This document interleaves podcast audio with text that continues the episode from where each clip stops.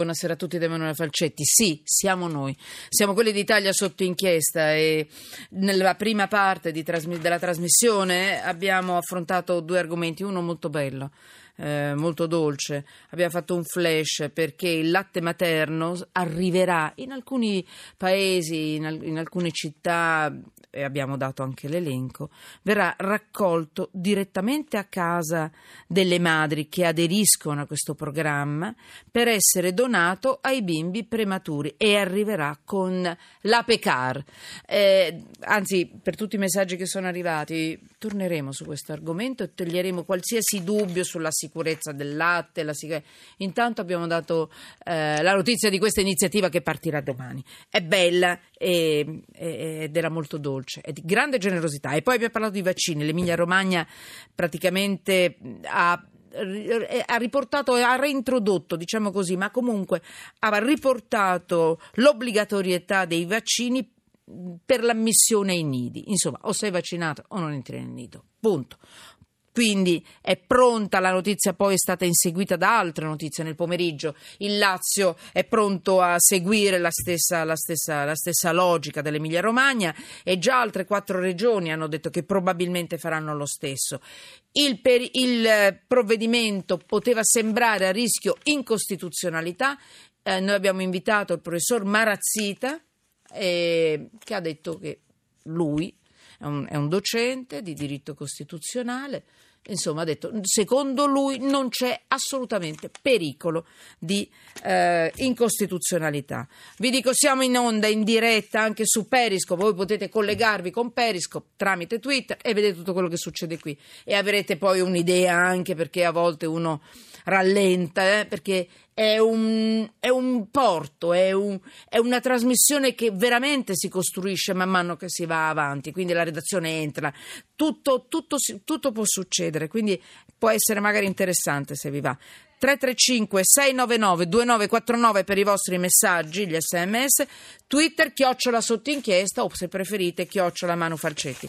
Molti messaggi, ma prima Michele Sasso, benvenuto.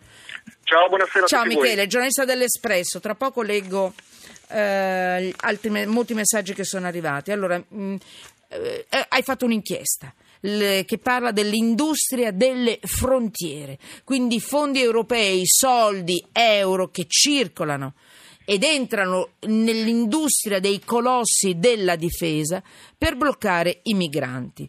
Cosa significa per costruire muri? Dimmi tutto quello che hai messo sotto inchiesta. Eh, tutto quello che ho messo sotto inchiesta è quello che stiamo vedendo negli ultimi mesi e negli ultimi anni, dalla, dalla, idea, dalla proposta del presidente eletto Trump del muro al Messico fino ai confini della nostra Europa con quello che sta facendo Viktor Orban eh, in Ungheria. Sostanzialmente dietro questa paura, dietro questa ondata migratoria che colpisce ormai in maniera strutturale da anni il nostro continente, c'è un florido business, c'è un florido business che è appunto quello chiamato in, con una felice eh, denominazione industria delle frontiere. Sostanzialmente si alimenta la paura, eh, la paura è la, la, chiusura della fortezza Europa per vendere tecnologia. Tecnologia che consiste in radar, droni, scanner, sensori per bloccare il più possibile i nostri confini esterni.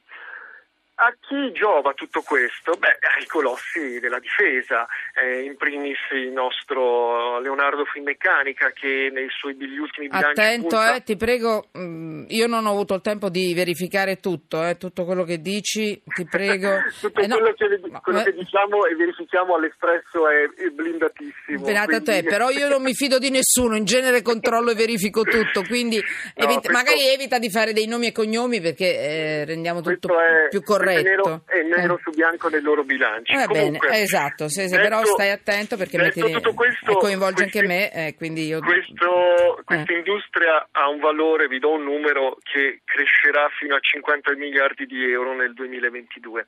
Mm. C'è un meccanismo perverso però dietro, che eh, questi colossi da una parte foraggiano, anzi non foraggiano, eh, danno la strumentazione tecnica per eh, i conflitti soprattutto in Africa e Medio Oriente e dall'altro quando le persone scappano in seguito a quei, confi- a quei conflitti li vogliono bloccare a- ai confini della- dell'Europa. Eh, è Eh. Tutto quello che stiamo vedendo ha un che di folle, perché anche quello che sta seguendo l'Unione Europea, eh, il respingimento di queste persone, quello che abbiamo visto nei mesi scorsi dalla mm. Turchia e la Grecia, questo continuo rimpallo, sostanzialmente fa carta straccia del principio di non respingimento, cioè la Convenzione di Ginevra all'articolo 33 dice chiaramente che nessuno Stato espellerà o respingerà in qualsiasi modo un rifugiato verso i confini di territori in cui la vita o la libertà siano messe, siano minacciate. Ecco, eh, insomma, eh, a me interessa molto. Perché metti sotto inchiesta tutto questo? C'è qualcosa che ha un sapore cattivo? C'è qualcosa che non dovrebbe essere fatto secondo te? Oppure è semplicemente inchiesta, semplicemente che Dio le benedica queste inchieste, noi facciamo questo, ma è inchiesta pure semplice per conoscere e per capire? È inchiesta per conoscere, per capire Bene. ed è soprattutto come dire, un cortocircuito, come dicevo prima. Sì. Eh, noi vendiamo armi ecco. made in Italy esatto. all'Arabia Saudita che bombarda lo Yemen che ci manda qua i suoi profughi. I primi, siamo numeri piccolissimi, siamo a circa 70 persone nei primi sette mesi del 2016, ma è comunque rende molto bene l'idea di questo cortocircuito. Sì. C'è qualcosa che non funziona, c'è un'industria appunto delle frontiere che vuole soltanto, se vogliamo così dire, eh, e non importare nulla. Quindi, allora, in pratica perché è interessante? Perché è un affare miliardario che chiaramente ingrassa, come scrivi tu, proprio le aziende di armamenti che alimentano i conflitti da cui scappano i rifugiati e poi in alcuni casi, alcuni stati accolgono questi rifugiati. Cioè, ci sono delle contraddizioni che ci, ho capito bene, no? Che ci stanno raccontando da molti mesi, vero? Sì, e tu hai esatto. seguito l'odore dei soldi giusto? Follow the money. esatto, follow the money, eh, come dicevano quegli americani che ci capiscono a volte più di noi, e hai capito dove vanno a finire i soldi e quindi più o meno... Però è tutto legale, giusto? È tutto legalissimo. Ecco, questo Anzi, diciamolo, eh, non è... è... tutto legale, tutto legalissimo. È la politica di difesa appunto della Fortezza Europa che sta perseguendo l'Unione Europea. Sì. Eh, Chiudiamo scor- e, e, e lancia l'ultimo titolo, l'ultima inchiesta, l'ultimo titolo di Cosa metti sotto inchiesta, vai. Eh, mm. Cosa metto sotto inchiesta? Vi do un altro dato. Eh, da parte, dal secondo mio punto di vista è una vera follia. Se lo stesso sforzo fosse concentrato sull'accoglienza non avremmo persone nei centri profughi. A fine ottobre, fino dal primo gennaio al 30 ottobre, abbiamo accolto 150.000 persone in Italia e lo 0,25% della nostra popolazione. Un grande paese come l'Italia, come l'Europa, è ben in grado di accettare queste persone e di accogliere nella misura migliore. Eh, complimenti per la tua inchiesta, Michele. Complimenti, Grazie. bella, fatta bene. Giornalista dell'Espresso, la trovate lì e devo dire un pezzetto anche un po' qui.